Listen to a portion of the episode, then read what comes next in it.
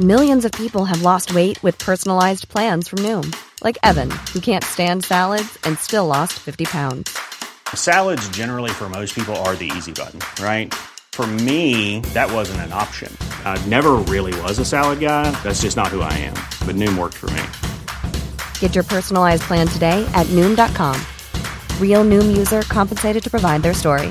In four weeks, the typical Noom user can expect to lose one to two pounds per week. Individual results may vary. Ryan Reynolds here from Mint Mobile. With the price of just about everything going up during inflation, we thought we'd bring our prices down. So to help us, we brought in a reverse auctioneer, which is apparently a thing. Mint Mobile unlimited premium wireless. Ready to get 30, 30, bit to get 30, bit to get 20, 20, 20, bit to get 20, 20, bit to get 15, 15, 15, 15 just 15 bucks a month. So, Give it a try at mintmobile.com slash switch. $45 upfront for three months plus taxes and fees. Promo rate for new customers for limited time. Unlimited more than 40 gigabytes per month. Slows. Full terms at mintmobile.com. Welcome to Far Fetched Fables, part of the District of Wonders network. Featuring Tales to Terrify and Starship Sofa. Everyone has a story in the District of Wonders. Come and find yours.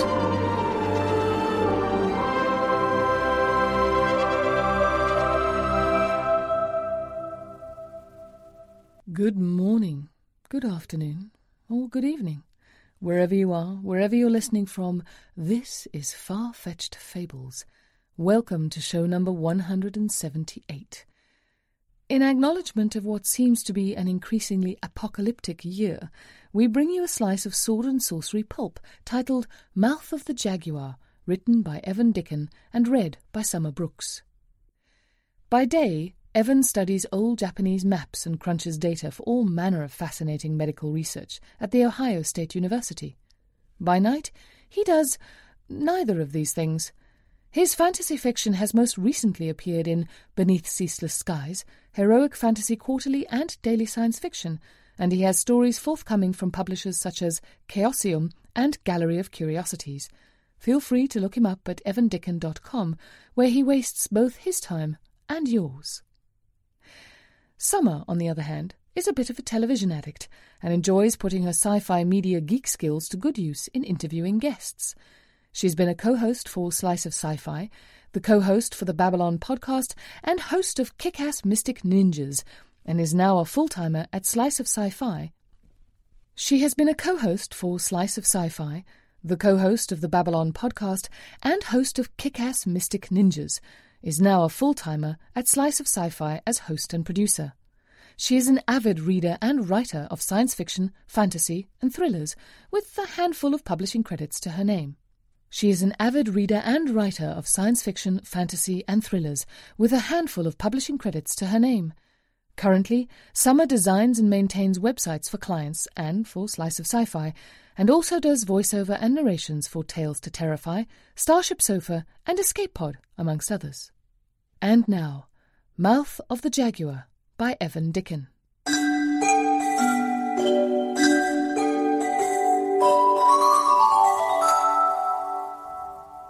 Hummingbird was to be the final sacrifice of the day. The man before her struggled on a raised stone slab, chest heaving as a flock of blood spattered priests pinned his arms and legs. Sunlight glittered on the Kazonsi's obsidian dagger, curved like a jaguar's claw to better hook bone and tear flesh. The crowd around the ziggurat waited, caught in the anxious pause between lightning and thunder. The blade fell, but Hummingbird's gaze was not on the shrieking victim. Above, the sun was white gold in a sky clear as the eastern sea. Lake Pátzcuaro sparkled in the light, the riot of sedge and cattails along its banks flecked with motes of bright color, as wading birds combed the shallows for fish. The breeze shifted, cutting the heavy pall of incense with scents of wood smoke and cooking meat from the city below. Although they had been the enemies of her people for generations, the Tarascans shared much with the Mexica. If not for the guards holding her arms, Hummingbird might have even imagined herself back in Tenochtitlan as it was before the fall. The sacrifice gave a gurgling cough as the Kazonsi cut his heart free of its bloody nest of bone. The priests began a slow, twirling dance, but Hummingbird ignored them, her gaze fixed on the sun. She didn't look away even when tears stung her eyes. There was a small pulse of light, quick as a leaf on a bonfire. The crowd roared, and Hummingbird prepared herself. The sacrifices had been denied food and sleep for the last two days, forced to participate in strenuous exercise disguised as ritual. While the others sweated and strained, hoping to honor their gods through their actions, Hummingbird had held back. She'd presided over the same ceremonies as a guard in the court of Moctezuma, and was wise to the tricks the priests used to exhaust their victims. Two guards pushed Hummingbird forward as she blinked away the sun's dark afterimage. Their grip on her arms was loose, their expressions those of men ready to retire after a long day of work. It was clear they expected Hummingbird to stumble meekly to the blood-stained altar just like the hundreds who had come before her. She wouldn't be sorry to disappoint them. The Kazansi tossed the dead man's heart into a nearby brazier, eyes narrowing as he noticed Hummingbird's hair, shaved, but for a single long lock that hung over her left ear. He tensed, about to call a warning. She didn't give him the chance. The guard on Hummingbird's left toppled with a startled cry surprised by her kick to his knee. She pivoted to hammer her fist into the throat of her other captor, but the man had already stepped away, snatching a bronze-headed axe from his belt. He bared his teeth, the boredom of moments before replaced by a look of wild fury. Hummingbird ducked his first swing, then stumbled, the weakness in her legs a bitter reminder that it had been days since she'd last eaten or slept. The guard brought his axe up and around in a wide arc, ready to split her head. Hummingbird turned her stumble into a lunge and rolled past him to where one of the heavy bronze braziers smoldered in the shadow of the temple. The hot metal singed her hands as she lifted the bowl from his cradle and flung the contents at the guard. He fell back, shrieking, dropping the axe to paw the burning coals from his clothes. Hummingbird folded with a quick punch to the stomach hammered her other fist into the back of his head, then snatched the axe from the ground. The priests reacted with surprising speed, barring her path with their bodies. They were unarmed, but Hummingbird would lose valuable time cutting through them. She could already hear the slap of sandals behind her as guards rushed from the temple proper. A desperate glance over the edge of the platform gave no reprieve. Even if she managed to make it down the ziggurat steps, the crowd would tear her to pieces. The first of the Kazansi's warriors emerged from the darkness of the ritual chamber. Hummingbird checked her blow when she noticed a young man before her wore the jade and gold of a noble. He skidded to a halt, one hand reaching to steady his headdress of stiffened cloth and eagle feathers. He wore a short skirt the bare skin of his chest unmarred by age or ritual scars. His eyes were the light tan of polished copal wood, and his long hair a deep, lustrous black. He stabbed at her, awkward as a newborn deer. Hummingbird slapped the spear from his hands and drove the butt of her axe into his ribs. She caught him before he crumpled, wrenching him up, even as she pressed the heavy bronze blade to his throat. Hummingbird dragged her hostage back, only to see a dozen more warriors spill from the sacrificial precincts. Within moments, she was surrounded by a threatening jungle of spears. The two temple guards she had dropped regained their feet, if somewhat unsteadily, daggers in their hands and murder in their eyes. A few warriors hefted javelins, and Hummingbird jerked the young nobleman around to make a smaller target of herself. He bucked forward, then grunted as Hummingbird put more pressure on the axe. A single rivulet of blood crept down his neck to pool in the hollow of his shoulder. She could smell the bitter tang of sweat through the aromatic oils rubbed into his skin and hair. Stop! The Kazansi raised a hand. Release him and you won't be harmed. The air rang with Hummingbird's laughter. You have my word, he said. She regarded him for a moment. The Kazansi was a tall man, his skin pocked as old basalt by a web of ritual scars. Dried blood crusted his ears, nose, and lips, where the flesh had been pierced with maguey thorns. His long hair was matted with gore, and his arms dyed black to the elbow, but his eyes were the same faded gold as those of the man Hummingbird held. Swear to it, she said. He looked to the sky. I, Zuangua, Kazonsi of Tarask, swear before the eye of Nanahuatzin, may the knives of Mictlan scrape the flesh from my bones if I lie. She released the youth, his face flushed to deep crimson as he stumbled into the ring of soldiers. Take her to my chambers. Zuangua nodded to his men. Rough hands grabbed Hummingbird. A guard shouldered through the crowd to glare down at her. His robes were pocked with blackened holes, the flesh beneath raw and red. That's my axe, he rasped, as he stripped the weapon from her hand. She drove an elbow into his face, feeling a satisfying crunch before the rest of the guards swarmed her. You swore I wouldn't be harmed, she shouted over the press. Don't make a liar of me, Zuangua turned back to the crowd. They appeared to have seen nothing of the fight, and their raucous cheers drowned Hummingbird's curses as she was dragged back into darkness.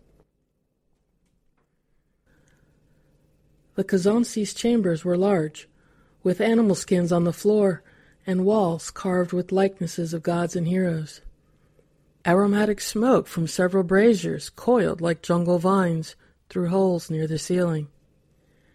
Despite her hunger, Hummingbird had eaten sparingly from the platter of fried corn cakes brought by Zuangua's slaves, and only sniffed at the pulque in the ceramic pitcher. The fermented maguey sap had led to her capture in the first place. She'd run afoul of Zuangua's warriors at the end of a three-day binge, sold to her city's enemies for a handful of cacao beans by the doe-eyed bed-boys she'd taken up with outside of Ualtepec. Hummingbird scowled, the memories of his soft caresses soured by thoughts of revenge. Why were the handsome ones always the most treacherous?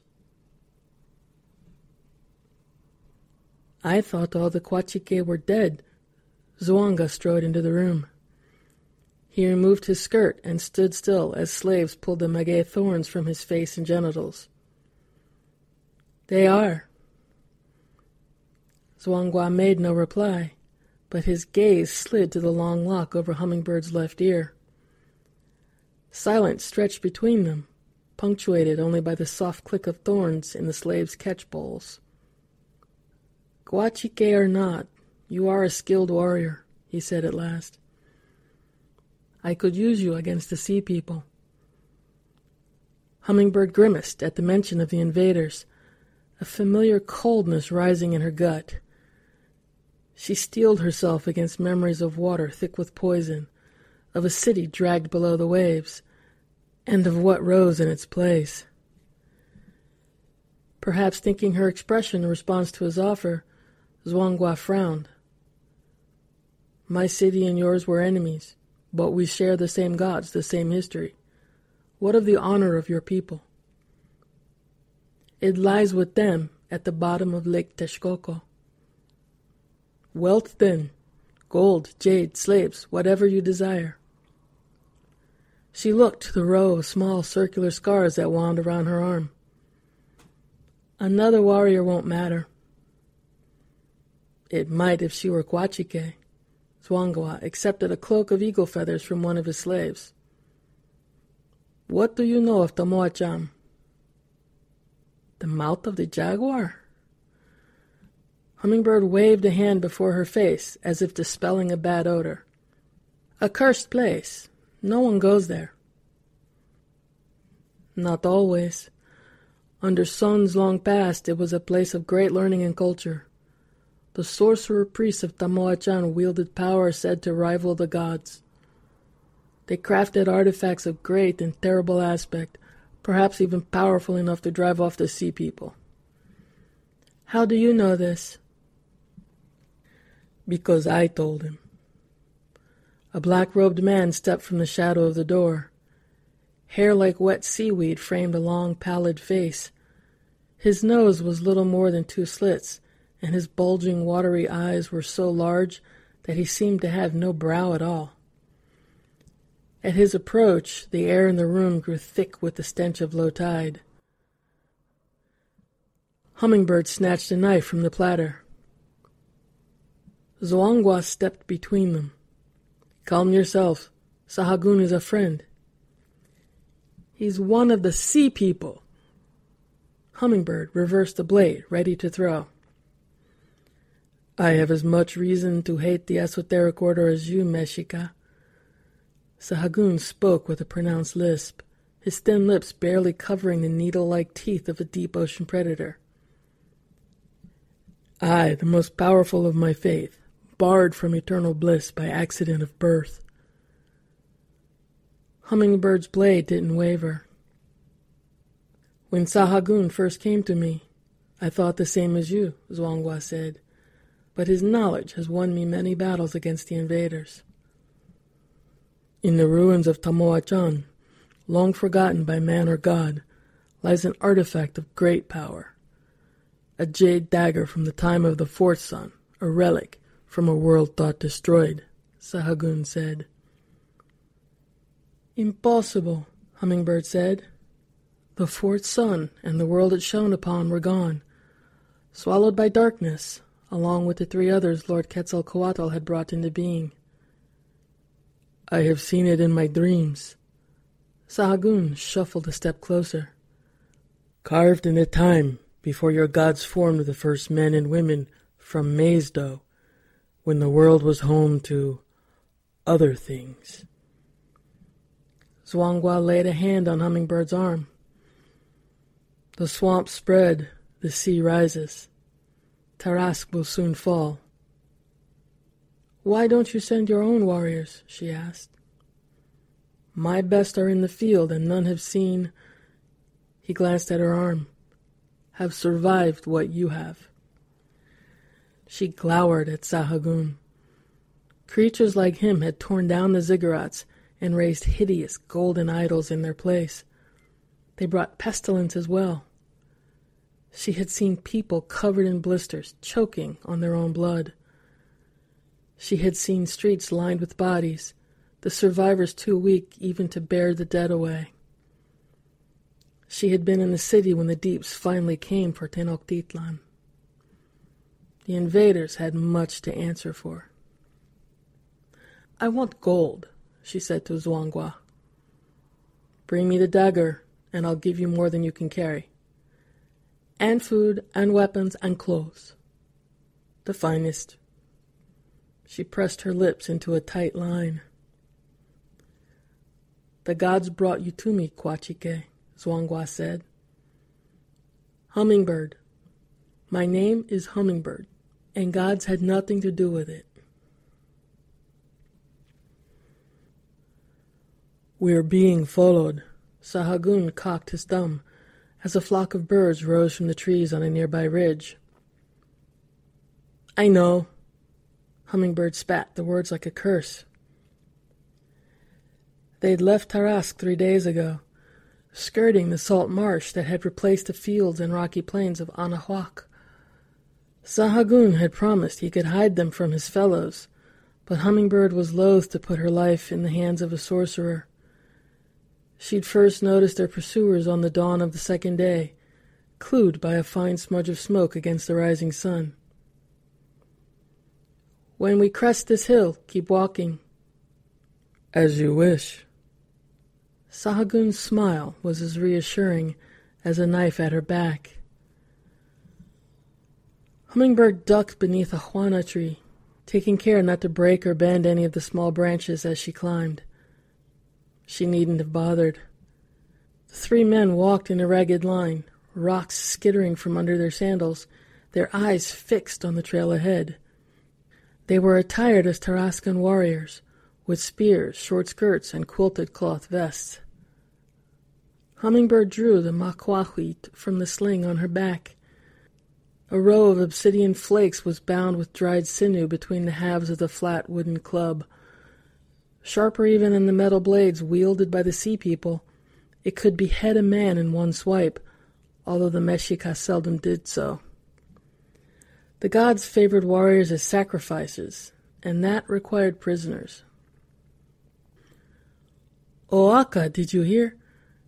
The rear man's words were lost in a whoosh of breath as Hummingbird landed on his back. She left him gasping on the ground and bounced up to catch a thrust from the second man on the edge of her maquahuit, sliding the edge down the spear haft to carve a red line across the wielder's knuckles. The guard released the spear rather than lose his fingers. He stepped back, fumbling for his dagger, then grunted as one of his legs gave out. Never one to ignore opportunity, Hummingbird dropped him with a blow from the flat of her maquahuit before turning to meet the charge of the last man. He came on, axe raised. She stepped into the swing, both to avoid the blade and rob the blow of force. Still, the impact of the haft on her forehead was enough to snatch the strength from her knees. A wild swipe with her maquahuit set the guard back on his heels and bought Hummingbird time to regain her balance. I hoped it would come to this. The guard's broken nose lent his words buzzing drone. You liked my axe so much back at the temple, I thought I would give you a chance to see it up close. Hummingbird eyed the distance between them, then inched her front foot forward. He would need room to swing that axe of his, if she could just maneuver inside his reach, her maquahuit would. Hoaka, stop. The first man had regained his feet and stood puffing, hands on his knees. Although he'd gotten rid of his headdress and exchanged his ceremonial robes for quilted cotton armor, Hummingbird recognized the wide, golden eyes and smooth cheeks of the young noble from the Tarascan ziggurat. Broken Nose, Owaka, bared bloody teeth, but lowered his axe. The other guard groaned, fumbling for his discarded spear. Hummingbird tensed. Please, the noble held up a hand. We haven't come to fight. Who are you? Hummingbird asked. Hetsin. He turned his head to spit blood onto the dirt. Why are you following me? To reclaim my honor. Hetsin frowned a smudge of blood at the corner of his lips accentuating their redness. You shamed me before my men. Twice. She nodded at the two temple guards, then winced as the move set her head throbbing. Oaka must have hit her harder than she'd thought. I cannot show my face in Tarasque, Hetsin swallowed. But if I were to return with a dagger, I wish to accompany you. No, I command you. I don't follow your orders. You took my father's gold to get the dagger, not play bodyguard to his fool of a son. She slipped her maquahuit back into its sheath and set to exploring the spreading bruise on the side of her scalp. The flesh was tender, but it didn't feel as if her skull was cracked. You could teach me to fight. Hummingbird let her gaze roam over his body. Sweat beaded along his arms and chest, making his skin glow like burnished bronze. Though fully into his man's growth, he was of a size with her, with none of the fat or bulky muscles she found unappealing. There might be more than one thing she could teach him. Hetsin shifted, uncomfortable under her scrutiny. She snorted and turned away. Go home. We'll follow you all the way to Tamoachan if need be. Not if I tied you to a tree. Oaka snorted. Go ahead and try. Hetsin caught her arm, then snatched his hand back when she glared at him. His golden eyes were wide and pleading. How am I to lead the Tarasque if the warriors laugh at me? Something unwound in Hummingbird's chest, a tight wariness that had dogged her since the ziggurat. If the handsome fool wished to die, who was she to stand in his way? At least he would improve the view. She jerked her head toward the trail. Don't fall behind. The jerky was dry, salty, and tough as sandal leather. Hummingbird cast a sour look at the rabbits that lay on the flat rock beside her. She'd hoped to roast them, but was reluctant to eat any food cooked on the fire. The twisted, sickly trees of the Badlands surrounding Tamoachan burned with a blue-green flame that cast strange shadows around the clearing. O'aka scowled at her from across the fire, his face made skull-like by two black eyes and smashed remnants of his nose. The other ex-temple guard squatted beside him, casting anxious looks into the darkness. Despite the battered condition of his companion, the silent guard somehow managed to appear the more miserable of the pair. He hadn't said a word during the journey, only limped along with the air of a man preparing to charge into a hail of javelins. Prince Hetson stared into the fire, his expression troubled. Hummingbird found her gaze drawn to his muscled calves, up his leg to where the skirt had bunched just a bit to reveal a smooth expanse of thigh. We should reach Tamoachan tomorrow. Sahagun removed a stoppered gourd from the sleeve of his robe, uncorked it, and took a sip before offering it to Hetson. What's in it? the prince asked. The bounty of the sea, Sahagun said, with a shark's toothy grin. Brine. Hummingbird grunted at Hetson's frown. The sea people are unnatural creatures. Different, perhaps, but not unnatural, Sahagun said. We each must appease our gods. O'aka spit into the fire. I wouldn't call what your people worship gods. Yes, well, they don't require us to rip the hearts from our enemies, I suppose, the sorcerer said with a mocking tilt of his head. Nanahuatzin created this world through sacrifice. Without blood, the sun would never rise from Mictlan and all life would wither, Hetson said. The sorcerer's crocodile grin caught the firelight. What if I told you there are beings as far above your gods as your gods are above you? Impossible. The gods created the suns, the plants, the animals, all of the fifth world, Hetson said. And just what do you think destroyed the first four? Hold your tongue, Sahagun, or I will. Hummingbird had heard enough. The sea people had come to Tenochtitlan with the same lies, twisting their words around her people's thoughts until the city tore itself apart. Not all had been dragged into the water. Some had gone willingly. Sahagun returned her glare, his eyes luminous in the cold blue firelight. Hummingbird felt a measure of grudging respect for the man's defiance, until she remembered his bravado had its roots in madness rather than courage. It matters not. You've seen the truth of my words. He gathered his robes around him and retreated from the circle of firelight. What did he mean? Hetson asked. What have you seen? Hummingbird tugged her cloak over her arms.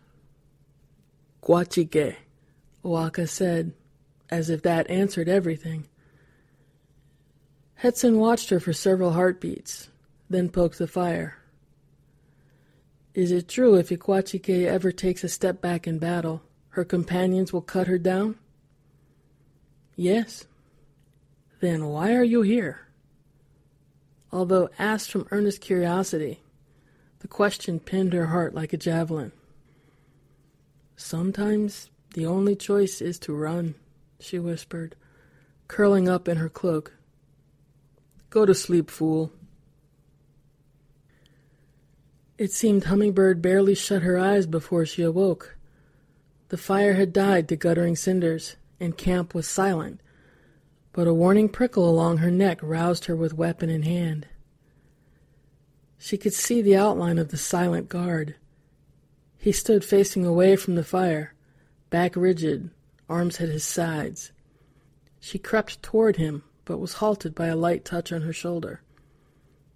Sahagun's face bobbed in the gloom like a corpse on a midnight sea. Stay close to the fire, they come. Who? The eel people. He hurled a handful of powder into the fire, and the flames rose up. The creatures were human shaped, with the slick, mottled skin of river frogs. They crawled through the shadows on limbs that seemed to have no bones or joints, and where their faces should have been were only featureless expanses of flesh. Hummingbird saw the standing guard was actually held by several of the creatures. He convulsed in their grip, his flesh darkening to the shade of wet shale as one of the eel people slowly forced its arm down his throat. Her maquahuit split the thing in half, and the guard collapsed. Another creature snaked an arm around her calf. A prickly numbness spread up her leg, which almost buckled as she tried to tear away. The thing held on, limb distending as Hummingbird dragged it across the rocky ground. Without room to swing her maquahuit, she was forced to saw at the rubbery flesh. The jagged obsidian teeth parted the creature's arm from its body, and the thing retreated, hissing like a cornered snake. Cursing, Hummingbird snatched the still twitching appendage from her leg and tossed it into the darkness. Hetson staggered into the firelight, one of the eel people wrapped around his chest. With a ragged cry, Oaka buried his axe into the creature's shoulder. It released the prince, only to turn on the temple guard, seeming to flow down the haft of his weapon.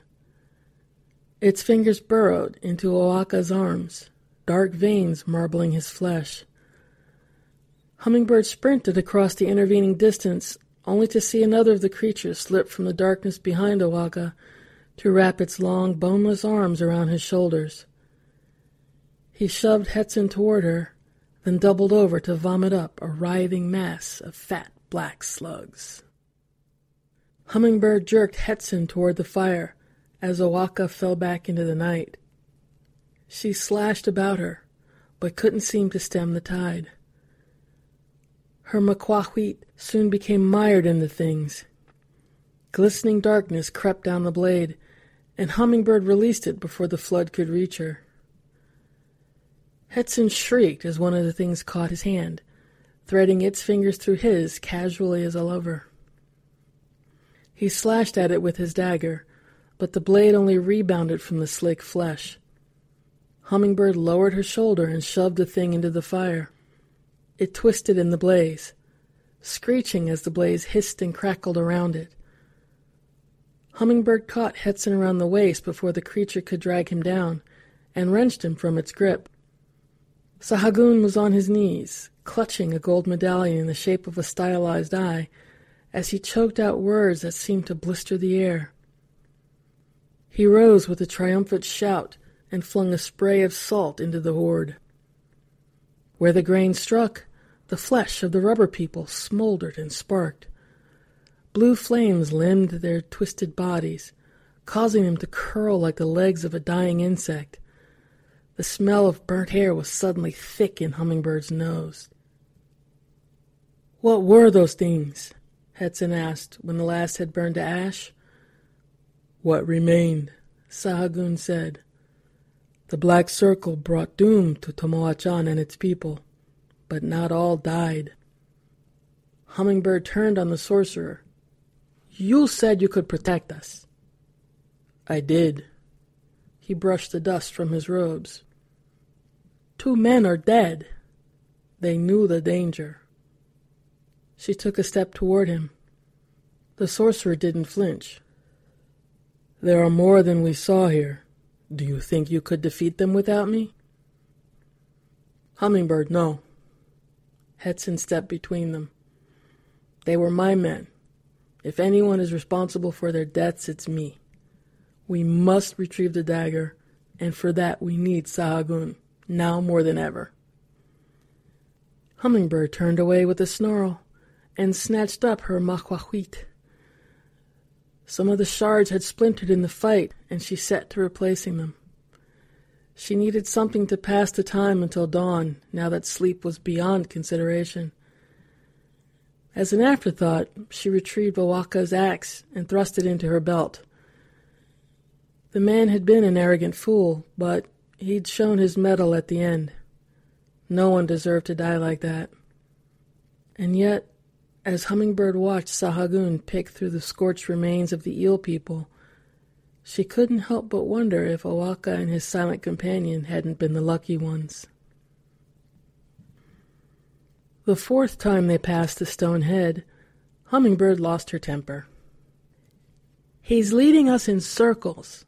She flicked her fingers at the bust. Unlike the other statues they'd passed, its features were human, although shifted in such a way that Hummingbird felt as if her eyes were crossing every time she even glanced at it. You don't understand. Sahagun raised two fingers, looked between them, and took another left turn, the fourth he'd made in as many minutes. Why would he lie?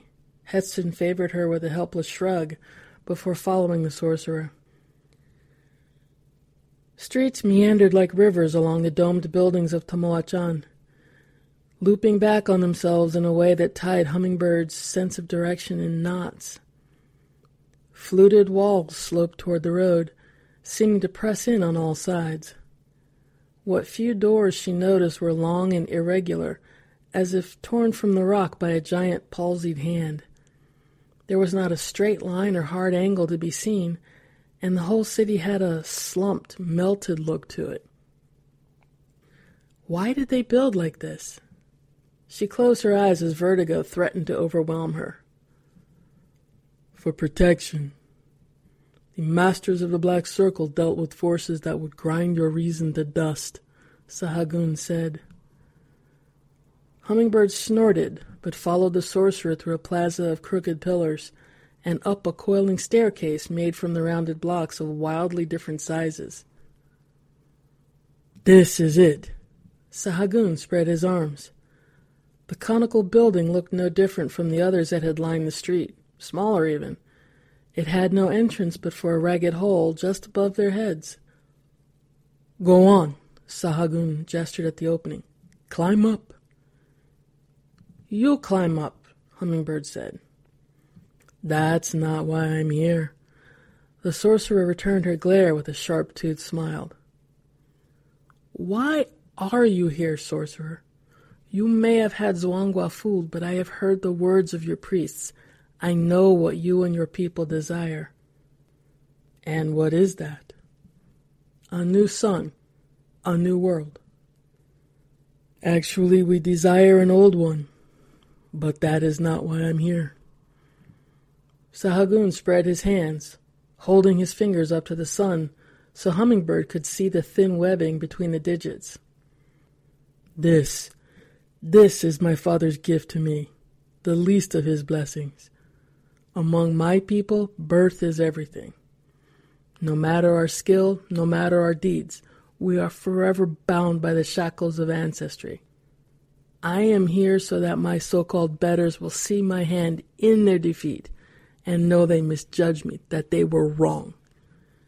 None of them could have come this far the magic of the city would have blasted them to ash, but my blood is diluted enough to slip through the wards. My weakness has become my strength. You're here for vengeance, Quachike, but I came for recognition. A pretty speech, but I heard far prettier from the sea people who came to Tenochtitlan. They promised salvation, happiness, eternal bliss all lies. Believe what you want. Sahagun lowered his hands. Just so long as you climb. Hummingbird leapt to catch the edge. The stone was warm and oily beneath her fingers, but she was able to haul herself up and lower a rope for Hetson and Sahagun. The short, circular passage led inside, opening on the edge of a columned room larger than the building's exterior. The floor was made of irregular tiles, cut and fitted in a way that suggested a mosaic, but followed no pattern Hummingbird could discern. Bronze plates set into the walls focused light without visible source on the chamber's altar. A thick slab of rose quartz cut to resemble a stepped pyramid. Stretched across it were the desiccated remains of an enormous jungle cat, the hilt of a jade dagger drooping from one empty eye socket. Hetson joined her at the entrance, spear in hand. I cannot enter. Even a drop of ancient blood is too much for this place. Sahagun stopped halfway down the tunnel, regarding the chamber beyond with a pained frown. You must retrieve the blade. Hummingbird drew her maquahuit and stepped into the room, Hetson at her heels. Their tentative footfalls echoed back, warped by the strange acoustics of the chamber, into the rumble of distant thunder. As they drew close, Hummingbird made to reach for the dagger, but Hetson caught her hand. Tarasque is my city. I'll do it. He snatched the dagger from the carcass and drew back, gaze searching the shadows. Hummingbird watched the corpse, weapon poised to remove its head should the beast show any sign of renewed vigor. Neither noticed the yellow smoke rising from the base of the altar until it was around their knees. Beware the angles, Sahagun shouted. Quickly bring the dagger to me. I can banish the beast. Hummingbird took a step back. Mist billowed around her, thick and choking as the ash that had rained from Popocatépetl after the night of fire. Shapes moved in the smoke, and Hummingbird caught a glimpse of an insectile leg covered with hairs fine as spider silk. A long, hollow tube, lashed from the mist to sink into her shoulder. She tore at it, fingers slipping on the pale blue slime that covered its surface, it came away wet with her blood. She swung her maquahuit at the shape in the mist. Her club cracked, a shower of obsidian chips slicing across her arms and face. The thing seemed barely to notice, and Hummingbird just avoided another of the creature's long, hollow barbs. She hurled her broken club into the fog and drew Awaka's axe. The first chop sent a shiver up her arms like she'd struck solid stone, and by the third her hands were numb. A flailing leg struck her across the chest. It was only a glancing blow, but it still sent her tumbling across the smooth tile. Hummingbird scrambled to her feet. A few stumbling steps and she was at the door, the formless thing in the mist scrabbling behind her with a sound like teeth on stone. She came up in time to see Sahagun snatch the dagger from Hetson's grasp and slash it across the prince's chest. He toppled back into the mist with a despairing cry.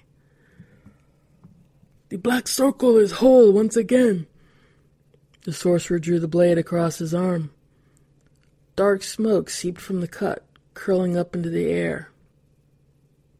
By blood I was banished, and by blood I shall return. This time none shall deny me my place among the worthy. Ahí la cosa. Hummingbird raised her weapon, but Sahagun's gaze caught her and dragged her down.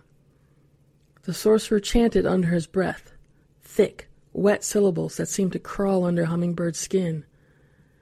Darkness bled into her vision. The crushing pressure of the deeps squeezing the life from her, even as the seawater filled her lungs.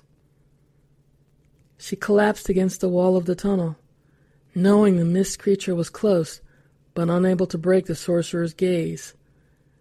The axe hung loose in her hands, heavy as a temple stone.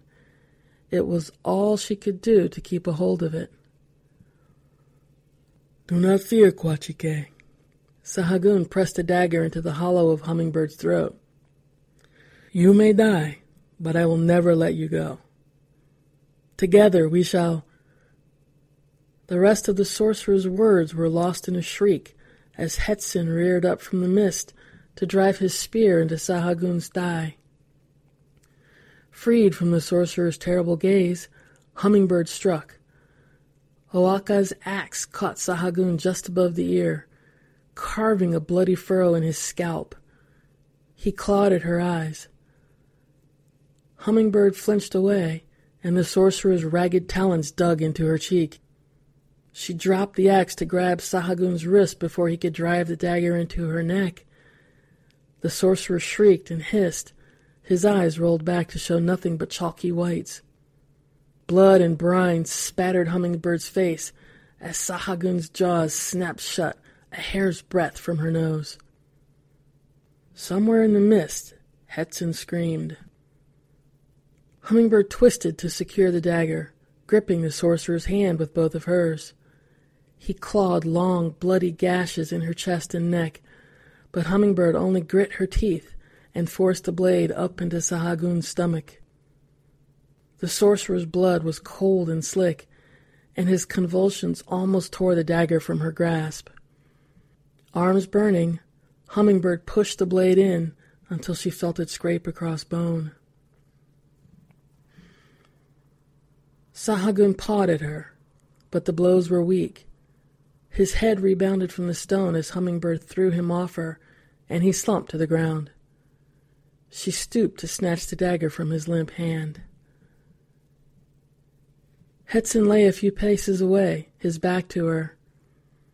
The prince was pale, one of the creature's hollow tongues buried deep in his arm, the length behind pulsing an arterial red.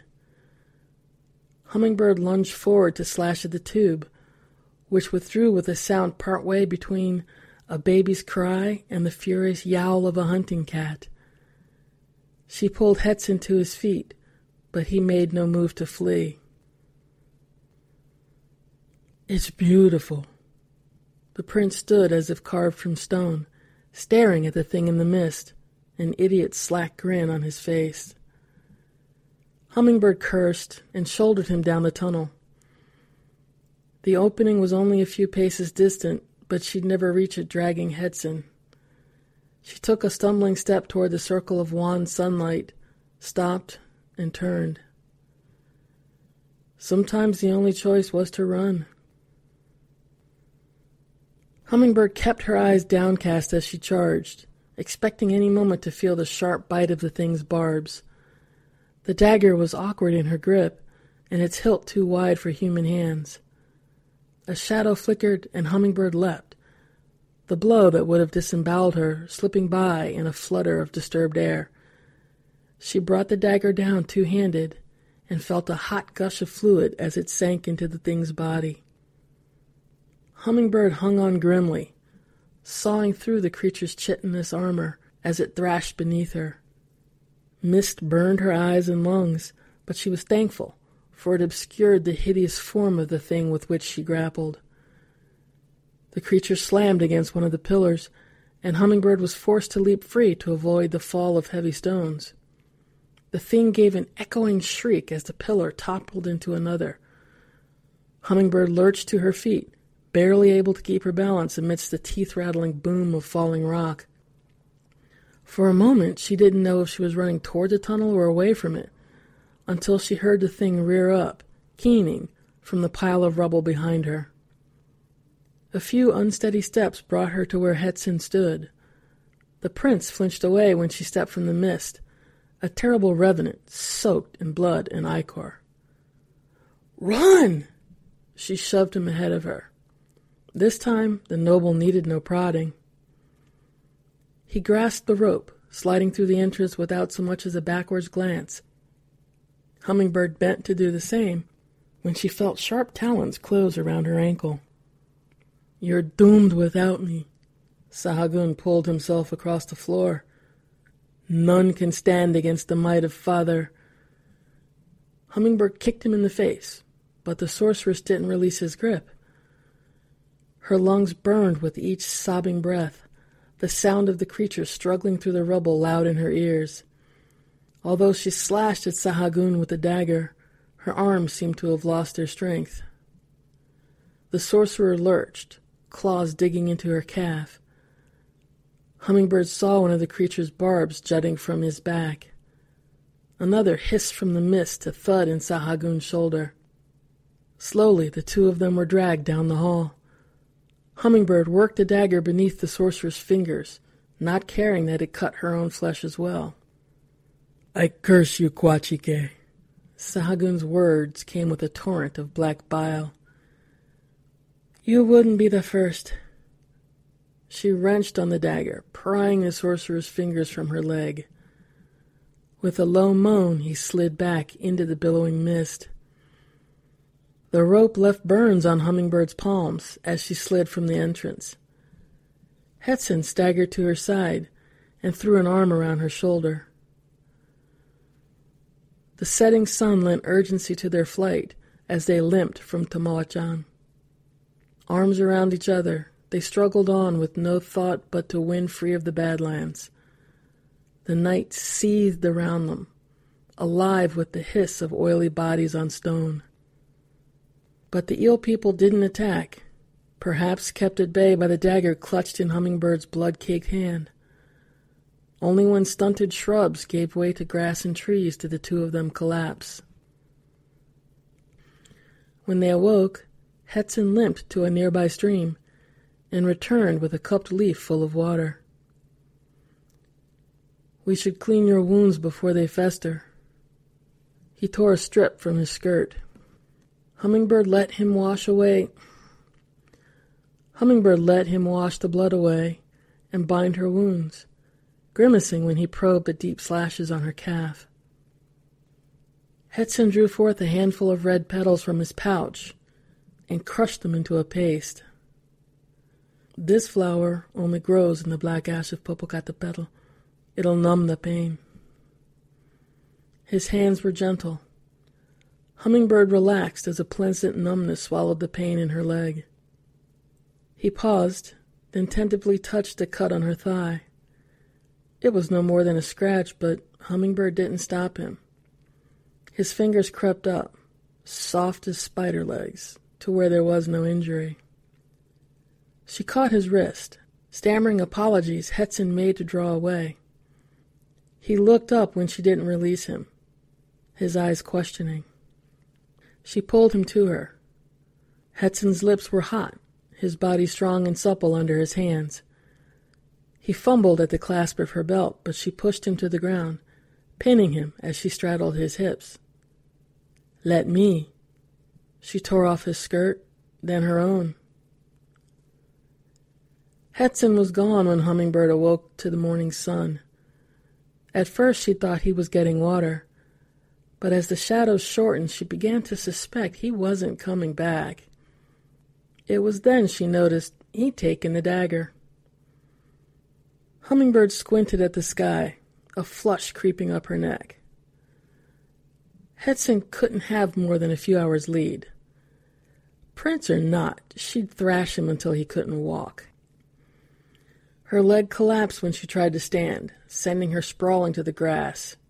She cursed. The whole limb felt as if it had been carved from wood. Snarling, she tore the poultice from her wound. What a fool she'd been. Magic flower indeed. Hetson had drugged her, and was no doubt bearing the dagger to his father.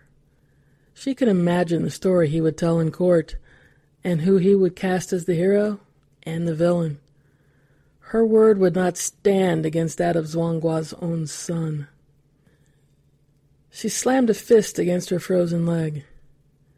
The only reward she could expect now was another trip to the Tarascan ziggurat. Already her toes prickled with returning feeling, but she suspected it would be hours before she could walk again. A glint caught her eye.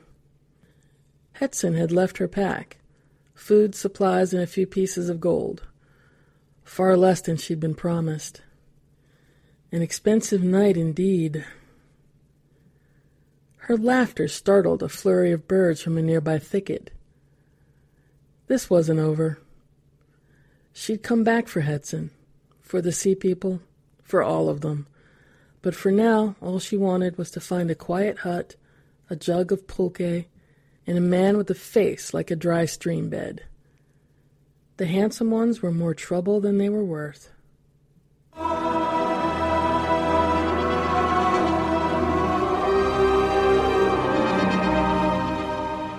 It's worth noting here that Mouth of the Jaguar originally appeared in Heroic Fantasy Quarterly number 20, and as luck would have it, the fine editors of that magazine. It's worth noting here that Mouth of the Jaguar originally appeared in Heroic Fantasy Quarterly number 20, and as luck would have it, the fine editors of that magazine recently published another hummingbird story in their August 2017 issue. Hopefully, we'll get our hands on that one too. Please remember that Farfetched Fables operates under a Creative Commons Attribution Non Commercial No Derivatives 4.0 international license, which means you can download the content and share it all you like, but you can't change it and you can't sell it, and you have to give credit where credit is due. As always, we invite you to share your thoughts on this or any of our stories on the Triple F website, our Facebook page, or on Twitter. We appreciate feedback and we want to hear more from our listeners. This includes myself, your host, Nicholas Seaton Clark, our editor, Gary Dowell, and our audio engineer, Mark Sanfardino. You can also leave us a review on iTunes, Acast, other podcatchers, so that we can build our listenership and keep the stories flowing. You can also leave us a review on iTunes, Acast, or other podcatchers so that we can build our listenership and keep the stories flowing. Please consider making a donation also on the District of Wonders Patreon page so that we can keep the podcast alive and thriving. If not kicking, well, we could kick something. I'll leave that one up to you. Until next week, dear listeners, remember to pet a kitty. Bye now. This presentation has been brought to you by the District of Wonders Network, dedicated to podcasting the finest genre fiction. You can learn more about the District of Wonders and their many literary productions at their website, www.districtofwonders.com. Thank you for listening. Hiring for your small business? If you're not looking for professionals on LinkedIn, you're looking in the wrong place. That's like looking for your car keys in a fish tank.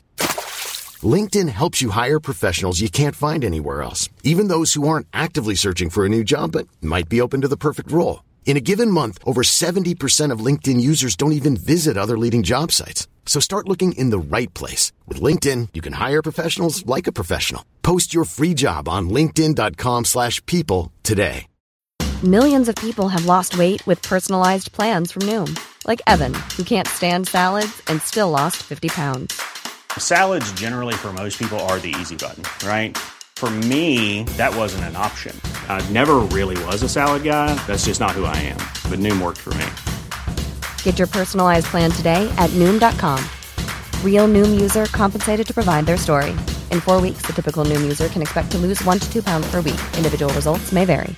Mom deserves the best, and there's no better place to shop for Mother's Day than Whole Foods Market. They're your destination for unbeatable savings, from premium gifts to show-stopping flowers and irresistible desserts. Start by saving 33% with Prime on all body care and candles. Then get a 15-stem bunch of tulips for just $9.99 each with Prime. Round out Mom's menu with festive rosé, irresistible berry chantilly cake, and more special treats. Come celebrate Mother's Day at Whole Foods Market.